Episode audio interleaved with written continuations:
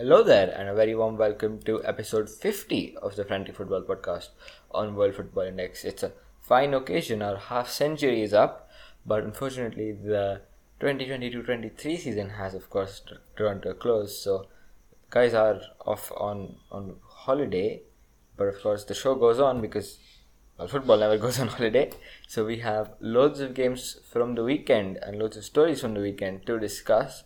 We have a couple of titles, as always almost it seems uh, this year.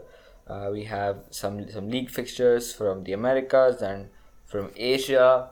We have a couple of international tournaments, and we also have some transfers, of course, because the summer window 2023 summer window is ongoing, and there's all sorts going on there. So it is once again going to be a fairly busy episode.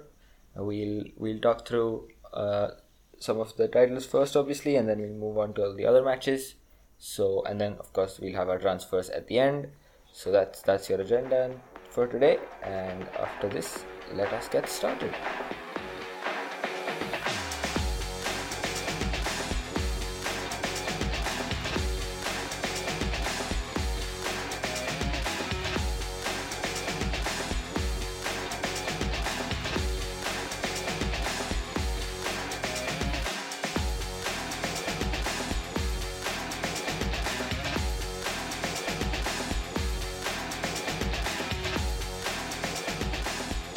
Alright, let's start as always with the titles.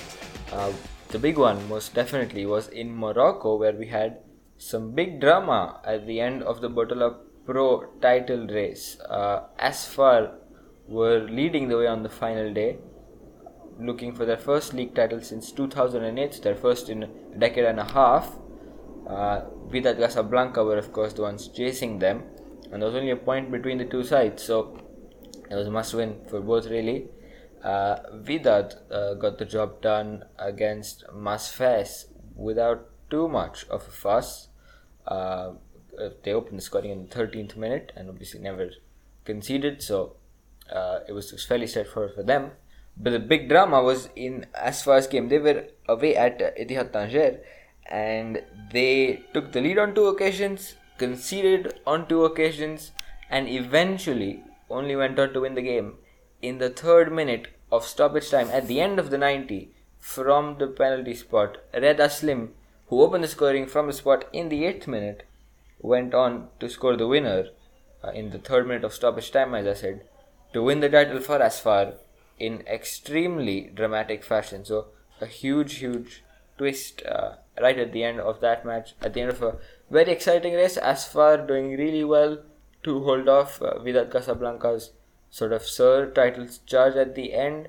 Uh, Wydad didn't really have the best of starts to the season, but obviously got their act together certainly towards the end. Obviously got that Champions League final as well. Didn't end up winning, but got, got there and beat uh, Sundowns, Mamelodi Sundowns on the way. Uh, and after that, I think around that time, especially, of course, they had a managerial change as well. Sven Vandenbroeck uh, coming in, and I think especially after his appointment, they have been pretty good. Uh, but they just about fell short in the end. Just a point in it, um, although Asfar also have the better goal difference with more goals scored and indeed fewer conceded. I think they're the best in the league by on, on both counts. So uh, you have to say a deserved title. Uh, and we look forward to seeing them uh, in the Champions League next season. Uh, Wydad Casablanca also in contention in, in qualification, so could well be both. But let's see. But either way, a huge result in Morocco and a huge story, of course. Asfar, a historically very successful club from the capital, uh, haven't hadn't won a title in as as I said, 15 years. So a pretty big deal, a, league title, I should say. So a pretty big deal here that they did win it uh, this time around. Right. Uh, we also had another title uh, in a big one in Colombia. Uh, this was the Primera, I think, Apertura for this year. Uh, the first leg of the final was played eh, in midweek. We discussed that very briefly on Friday, and now it's time for the second leg. And it was goalless from the first leg, so it was all to play for. And we had a draw here too. It was one-one. Uh, Millonarios against Atletico Nacional, uh, and then I don't believe they have extra uh, time at the end. Uh, in in the Apertura final. So we went straight to penalties after that, and it was Millonarios who won penalties. They both sides missed their first attempts, but uh, Atletico Nacional missed both of their last two, and Millonarios missed one but scored the last. So with that, they lift the Primera uh, title. They have it's not quite quite a story like Asfar both of these sides had one fairly recently. Uh, Millonarios' most recent one was in 2017 so somewhat somewhat noteworthy uh, a few years away uh, but yeah it's, it's still, still a pretty good story. Uh, and of course that means they too will be in with a chance of uh, the, the uh, not the Champions League the Copa Libertadores I should say uh, for, for next season well next year in South America. Of course right now they're in the Sudamericana and they'll be in action this midweek uh, as they look to seal a place in the knockouts. So that's, I suppose, their next target. Uh, we also had another, uh, not not quite so important, uh, a final or, or a trophy, but another, uh, well, trophy handed out was the Liga MX uh, sort of playoff, which of course sees the Apertura winner against the Clausura winner. Mm, so it was Tigres against Pachuca this time. Tigres, of course, uh, recently winners of the Clausura of the 22-23 season, and Pachuca of the Apertura. Sort of like uh, a pre-season, not a pre-season, but like a Super Cup, uh, which we have in Europe's major leagues, like the Community Shield in England, or you know the Spanish Super Cup, Italian Super Cup, sort of like that. Um, so it's it's not really considered a major final, I'd say, but I mean, of course, you know, nice to win. So it was Tigres who got the job done here. Uh, scored twice uh, before Pachuca pulled one back, but that was a case of too too late. As Tigres held on to a 2-1 win and got their I suppose their new season off to a good start. I think Liga MX will be back in action pretty soon. It's either next weekend or the weekend after, fairly soon either way. So that's something worth to, to look forward to uh, and of course this marks basically the start of the 2023-24 season uh, in Mexico. Ooh, let's just quickly jump by to the across the border to the United States of America, where of course uh, we have MLS and NWSL going on um, at this moment. These are of course summer leagues, so a lot going on uh, in on, on both in both tournaments. In MLS, of course, there's a lot of focus on Inter Miami, uh, with of course Lionel Messi joining and a couple of his uh, ex Barcelona teammates joining as well. Uh, but they have quite a job to do because they're losing a lot of games. Are Inter Miami right now? I think that's f- at least five on the bounce right now, with a pretty heavy defeat this weekend to the Philadelphia Union. 4 1, of course, the Union, who were finalists uh, last season and are going pretty well this year too, I should say. Uh, they're, uh, I think, in the top four of the Eastern Conference. Uh, Inter Miami, of course, plum last uh, down there, but because there's like nine uh, five playoff spots in, in, in the in the division in the Eastern Conference rather, they're only about ten or so points away. So it's it's still all to play for for them but they are going to need Messi and company to really rescue their season because it's been pretty terrible so far. Uh, elsewhere, there's a couple of uh, other terrible seasons as well. Uh, one most definitely is Toronto FC's, who I, th- I think if you read some articles have a lot of drama going on besides really poor results, and they've sacked Bob Bradley. Uh, I think this weekend after a run of uh, let me let me count but i think it's five winless games and just one in their last 11 so it's been a pretty poor run they are again far off uh, from not rather not in the the playoff spots but uh, above inter miami only in the eastern conference. Uh, and so they also need to get their act together. And well they'll be looking for a new head coach but apparently there's loads of trouble in their squad as well. I think some sort of well not exactly infighting but well jealousy whatever whatever call it well between especially two of their marquee players in Federico Bernardeschi and Lorenzo Insigne uh, there's been articles about that I think I'll link one below So some some very interesting stuff going on there to say the least, and a managerial change uh, over there. I think that's about it for the big results in MLS this weekend, or big news rather. I mean, a couple of big score lines as always. Really, I think to stand out probably LAFC 2-3 Vancouver Whitecaps because the defending champions have suffered their first defeat in a few games. I'd like to think. Uh, certainly not one you'd expect, but the Whitecaps uh, very much deserving of this. Of course, well, I forgot, but LAFC did suffer back-to-back defeats to Houston Dynamo fairly recently, so not that long a time. But, but yeah, it's it's an interesting time in the Western Conference because um, the the battle for the top spots is wide open. In the Eastern, of course, FC Cincinnati are uh, well rather running away with it, but in the West, it's St. Louis City who are now top after that result. Uh, but uh, LAFC do have a game in hand, and then it's the Seattle Sounders, uh, three points behind them, having played one more game than even St. Louis. So that is one thing to watch out for in the MLS table. The fact that everyone's played a different amount of games almost, so it's not exactly representative, and well, it's probably going to be a while until it is. But anyway, let's pop by now to the NWSL, where I believe this was the last weekend before the World Cup bound players jet off to the other side, other side of the world, really, and some of them left with quite a bang, most notably Sophia Smith, who scored yet another hat trick uh, to send the Portland Thorns to the top of the table. They beat, uh, well, then league leaders Washington Spirit 4 2 at home at Providence Park. Largely thanks to Smith's hat trick, she got their first three goals. Uh, the Spirit equalizing on two occasions, but Smith uh, fighting, well, sorry, um, uh, well, yeah, I said that right. Uh, the Spirit equalizing on two occasions, and Smith's uh, putting her side back in front on, on, on both occasions as well. So that means that she leaves as uh, the league's top scorer, by obviously by some way. But I, I, just need to check how much it is because I think she could well remain so because she's uh, on top with 10 goals. Kerolin on 8 might well be off as well.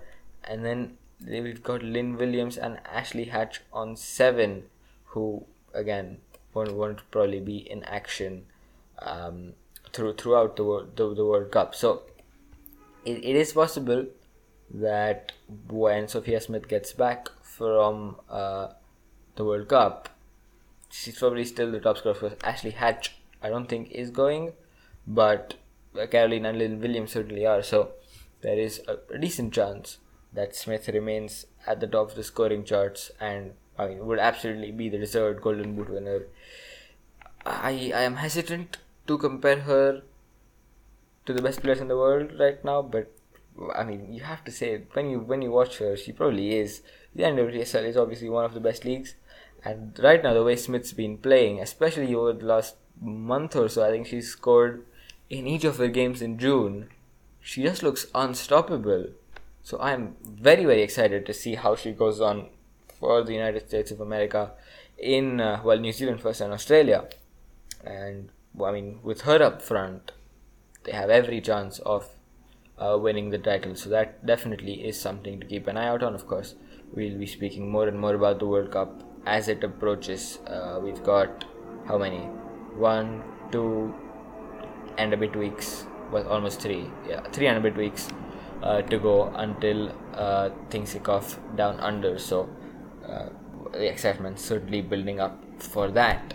But let's also now pop by down to uh, Brazil, where I have a big result for you, which is defending Serie A champions Palmeiras, losing to surprise league leaders uh, Botafogo.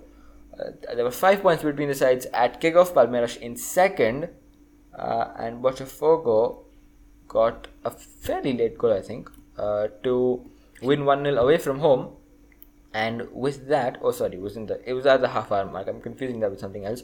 But anyway, Botafogo uh, winning one 0 uh, by a narrow margin. Uh, what happened later on was Palmeiras uh, had a penalty which Raphael Veiga completely missed, so he failed to hit the target in the 82nd minute. Could have gotten a draw, but uh, ultimately ended up losing. So with that, Botafogo goes seven points clear at the top of the table. Palmeiras slipped to fourth behind Flamengo, uh, only on goal dif- on head-to-head or goal difference or something. And most interest, equally interestingly, I, I suppose Botafogo leading is of course quite interesting. But uh, another eye-catching thing is in second place, it's Grêmio, newly promoted, of course. Of course, a very successful club, uh, a very big club, a club with a great deal of spend, you know, financial, fair deal of financial power, I should say. Um, of course, signed Luis Suarez in the summer. Yeah, that that says something. Uh, well, not summer, in, in, in the last window. Um, but it's it's it's still surprising to see them, you know, bouncing back up and then going competing close to the top of the table so very quickly. So that's quite impressive. And of course, Botafogo, I mean, you have to say that is. I don't think anyone could have predicted that. They finished 11th last season and were in the second division in 2021. So it's it's quite a surprise. Uh, and they're playing some good football.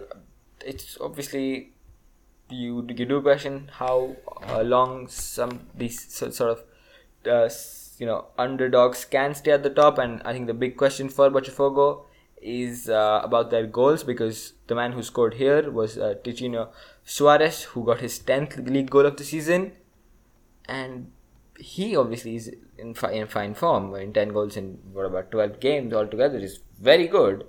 But behind him, Botafogo's second highest scorers have only two goals. So you know, if something happens to him, I mean, hopefully not an injury, but even, if he loses some form or something, then you have to wonder where Botafogo's goals will come from. But, I mean, seven points clear for now. We are about a third of the way into the season, so a long, long way to go. But impressive stuff uh, as things stand from Botafogo. Let's see how long they can hold on and if they can go the distance. So, something to keep an eye out certainly over the course of this summer in Brazil. I tell you, let's move on to, to a place where we don't have such a title race, but we have an interesting result, and that's Norway, where uh, defending champions and league leaders Bodo Glimt have finally suffered their first defeat of the season of the league season rather they were eliminated from the cup although i should say that was last year's cup. It's complicated. But anyway uh, the point is is Bodo Glimt's first defeat of the league season this weekend. Uh, Strømsgodset uh, beating them 2-0 uh, scoring uh, on the stroke of half time and then getting a second uh, late late on in stoppage time when Glimt threw the kitchen sink and everything else they had uh, at finding an equalizer. So that doesn't really change much really at the top of the table because Glimt remain or well are eight points clear. Uh, behind them have a game in hand, but they're not realistically title challengers. Obviously, it's usually the second big team in Norway are Molde, but they aren't having the best of times. They're 12 points behind Glimt right now, with both sides having played 12 games. Um, so they're a fair way off the pace, and they did win um, against uh, Haugesund this weekend, who sort of more in the relegation battle.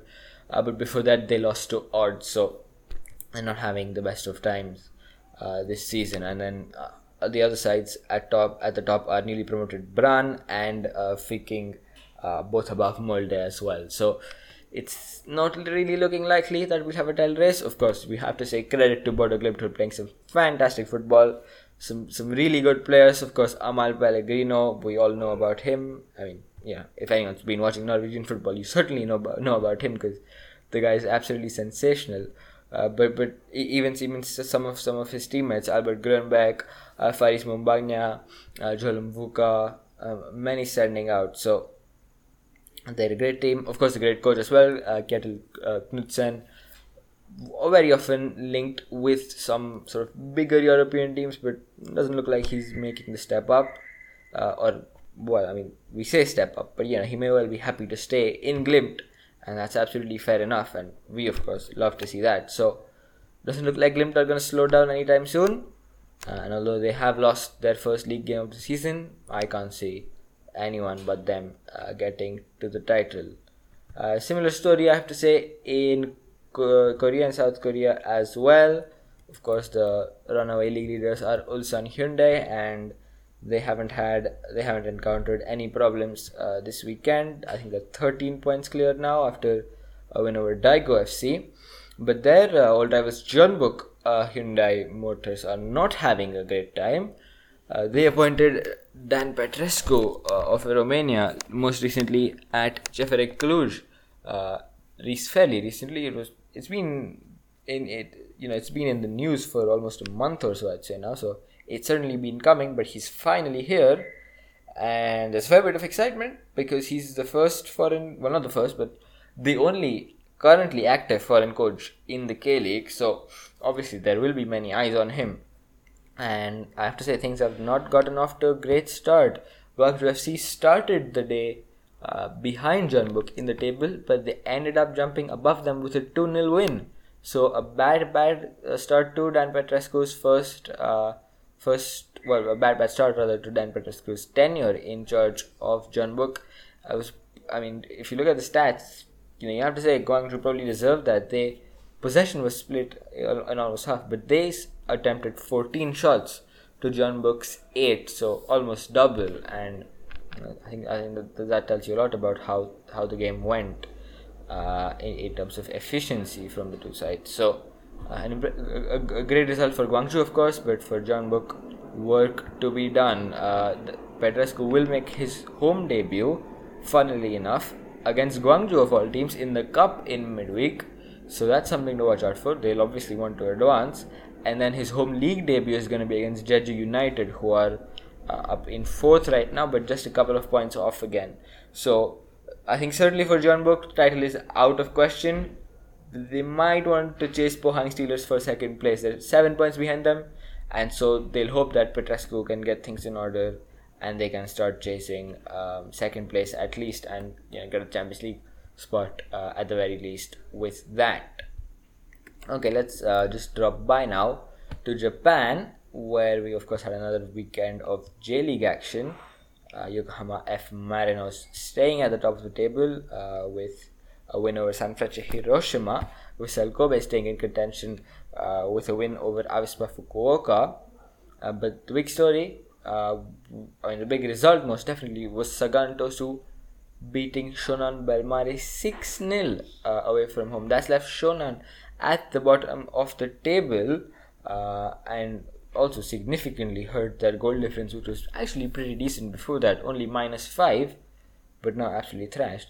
And while it looks a really bad score, you won't believe it, but Shonan Bellmare had 21 shots to Sagan Tosu's 13. So for Sagan Tosu, all like basically half of their shots went in, and for Shonan, none of 21 went in. So it's not all that bad for them, but I mean they are lost, so that's never a good thing. So they will want to get out of the drop zone, and Sagan Tosu, I think, uh, would really have at the start of the season primarily targeted staying up and staying clear uh, of, of the drop zone uh, and you know maybe pushing on towards the top half of the table, and in that sense, they're doing fairly well because they're eighth right now. Because that big win mm, is really helpful. It it beefs up their goal difference as well. It was negative before, now it's plus four. Uh, but they, I don't think, obviously will challenge for uh, the A- A- AFC spots, and I don't think they'll be in trouble of relegation in the season, of course, where there's only one drop zone, uh, only one relegation spot in the drop zone rather, uh, as the J League or, or the J1 league expands to 20 teams. So Shonan Bellmare, as I said, will be looking to get out of it. Uh, next up, they have got uh, Asian champions Urawa Red Diamonds, and then Yokohama F Marinos, who are of course Japanese champions and league leaders. So, well, it's not looking like an easy schedule for them, but let's see how they can go. And lastly, let's go on to our international games. Um, I think the big story really is the CONCACAF Gold Cup getting underway with uh, a, a, significant result in uh, the at Chicago was it where the USA and Jamaica played a 1-1 draw only because of an 88th minute equalizer from Brandon Vazquez for the Americans. So Jamaica almost staging a pretty well you would say upset but then again if you look at the teams USA really fielding a second or maybe even a third team uh, save for a couple of players like Matt Turner, uh, was Jamaica, of course, going full strength with the likes of uh, Leon Bailey, Michael Antonio, uh, recently, I mean, you don't say signed, but recently converted, I guess, international Demarai Gray. So, a pretty strong team from Jamaica. Who, uh, on with that, when you look at that on paper, then you'd say maybe should have ex- been expected to win this game, uh, but they didn't end up doing it. Uh, so 1 1 there, uh, and of course, the other game in the group saw St. Kitts and Nevis, uh, Nevis make their CONCACAF Gold Cup debut uh, with a loss to Trinidad and Tobago, as you would expect. But of course, that means the USA will need to beat Trinidad and Tobago to be in with a decent shot, uh, well, rather, to have their uh, semi final fate in their own hands, uh, sorry, quarter final fate in their own hands, um, and that match is coming up soon. Elsewhere, uh, we had Mexico beating Honduras 4 0, as you'd expect, but a, a pretty good result. Uh, of course, that's uh, a new era sort of getting underway for Mexico. Uh, Jaime Lozano's first game in charge, so a great result uh, and a great way to get things started. But the other big uh, result in Group B was Haiti beating Qatar 2 uh, 2 1. Sorry. Uh, Qatar, of course, uh, invited once again to the Gold Cup. Uh, Asian champions featured in the World Cup uh, but here suffered a defeat after taking the lead against Haiti and against a side ranked about 20 odd spots lower than them in the FIFA rankings. It's a really disappointing result, and of course, a disappointing start to Carlos Queiroz's tenure uh, in charge of them in, in major competitions. And I mean, on the balance of play, I think it wasn't entirely undeserved, you can say. So, I think it's it's worrying signs for Qatar their youth teams have been battered in, in Asian in Asian Cups. Obviously, they didn't make the best of impressions at the World Cup. But on the back of that Asia Asia Cup triumph, though, you might have hoped for a bit more. And now it looks like they won't really have a shot of defending the Asia Cup either because if you lose the likes of Haiti, you're not going to get past the likes of Australia, Japan, Saudi Arabia. So it's it's not looking like a good time for uh, the Qatar team, national team. But well, let's see how they go. They've got well, I suppose tougher tests really against Honduras and Mexico in this group. So I, I have to say, it's not looking likely that they manage to get out of this group. But well, uh, only time can tell, I suppose. We do have a couple of other tournaments as well. We have especially youth tournaments. We have the under 21 Euros and the under 23 AFCON going on, as well as the under 17 Asia Cup. So we have some other stuff, but I'll save some of that chat for later because I mean we don't have that much to talk about. Uh, and instead, I'll, I'll just quickly discuss a couple of transfers. Uh, Raphaël Guerreiro, uh, Dortmund left back, joins Bayern Munich on a free transfer. Of course, his contract was running up here. We knew that, and it looked likely that he was going to leave for a fair while. But he he wasn't really in favour at Dortmund either until almost the second half of the season when he was converted to a sort of left-sided eight, a very attacking one at that, and he looked really, really impressive. I don't think anyone expected that. So I'm curious to see how he goes on for Bayern because right now uh, Thomas Tuchel is using his fullbacks in a fairly deep role in a sort of 2-3-5 system in possession roughly. Guerreiro, of course, uh, as a as a fullback was I mean sort of almost a wing back really, really uh, look keen to advance on, on the left flank always, and he, obviously as an eight uh, in the last few months he was again really attack minded. So uh, I'm curious to see if he can slot into that deep role. But uh, yeah, I guess time can tell. Uh, we an, an interesting uh, couple of transfers that caught my eye were Odin Thiago Holm to Celtic. of course, Odin Thiago Holm from uh, making the switch uh, at about 20 odd years old. He's got over 70 appearances for the, Nor- the Norwegian club, so uh, fairly experienced. Really, really impressive defensive midfielder. I haven't seen loads of him, but from what I've seen, he's really caught my eye. So I'm quite excited to see how he goes on at Celtic. Of course, now under Brendan Rodgers. Uh, so obviously, it should also be interesting to see what sort of a system he plays and what role uh, Odin Thiago Holm has in that. Mm, we also had Alieu Fadera, this one I liked. Alieu Fadera moving to Genk uh, from Zulte Waregem. Zulte, of course, relegated, so as you'd expect, their best players getting picked off. And Fadera, absolutely one of their best players. Now a Gambian international, the 21 year old uh, got, I think he was their top scorer in the league this season with, well, six goals. Is, was that good enough to be Zulte's top scorer? Uh, but perhaps, perhaps I'm being a slight bit too optimistic. But uh, either way, he he he was really eye catching uh, whenever he came on. Uh, mostly playing uh, off the left side, but sometimes played you know maybe centrally, maybe the right as well. uh, and and yeah, I, I, mean more than just his end product, which was I think about six goals, uh, as I said, and six assists as well. He he he's he, yeah, I mean just just with the way he, he played with his uh, with his ball control, his dribbling, his his directness, uh, and in intensity, he was he really stood out. So I'm really excited to see how he goes on for Genk, who again you'd expect will lose some of their best players, as you know almost all the top Belgian sides do through top five leagues. Uh, and of course, Genk had many talented players who stood out in last season's almost title charge, uh, which fell short in stoppage time, of course, as we discussed. And so, you know, I, I'd expect Fadera may well already have a starting spot, uh, either th- that he's in contention of or almost locked down at the start already. So, uh, a nice move there. And lastly, I think this is going to be a weekly installment. Uh, Saudi Arabia's uh, Saudi, the Saudi Pro Leagues rather uh, big new recruits. Uh, I think the two big ones to talk, well, to mention rather right now, Ruben and Kalidou Koulibaly, who are joining Al Hilal. Um, I expect, uh, certainly in the case of Neves moving in there, that Al Hilal may you may lose their current foreign, at least one of their current foreign midfield contingent. I think um, that includes uh, uh Andre Carrillo, if I'm not wrong, and Gustavo Cuellar, Cuellar rather. So I expect probably one of them will leave.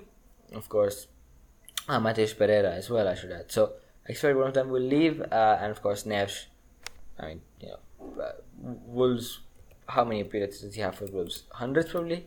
So certainly a very talented player. Oh well, 253. So yeah, certainly a very talented player. That says a lot, and just 25 odd years, 26 years old, which is, I mean, certainly on the younger side for transfers to the Saudi Pro League. Of course, Koulibaly uh, on the other side of 30, and he, you know, towards the twilight of his career, which I mean, obviously, was he was great at Napoli, over 300 appearances, and then he left just a season before their historic title run, and he went to, of all places, a Chelsea side who were in utter, utter shambolic state, in absolute chaos uh, and well, I mean, obviously, it's, it's easy to say in hindsight, but that was a spectacularly bad move, and so it's it's easy to see why he wants to go on uh, elsewhere so quickly. So those are the two big recruits from Saudi Arabia. Of course, there's rumors of many many more, so we'll discuss them. But for now, I think that's that for this episode. Uh, we look forward to the games uh, in the week, which are again mostly international tournaments a couple of uh, league games here and there. Uh, we do have, I think, Libertadores and Sudamericana action as well. So we'll be back on Friday to recap all of that. But for now, thank you very much for listening uh, and see you soon. Bye bye.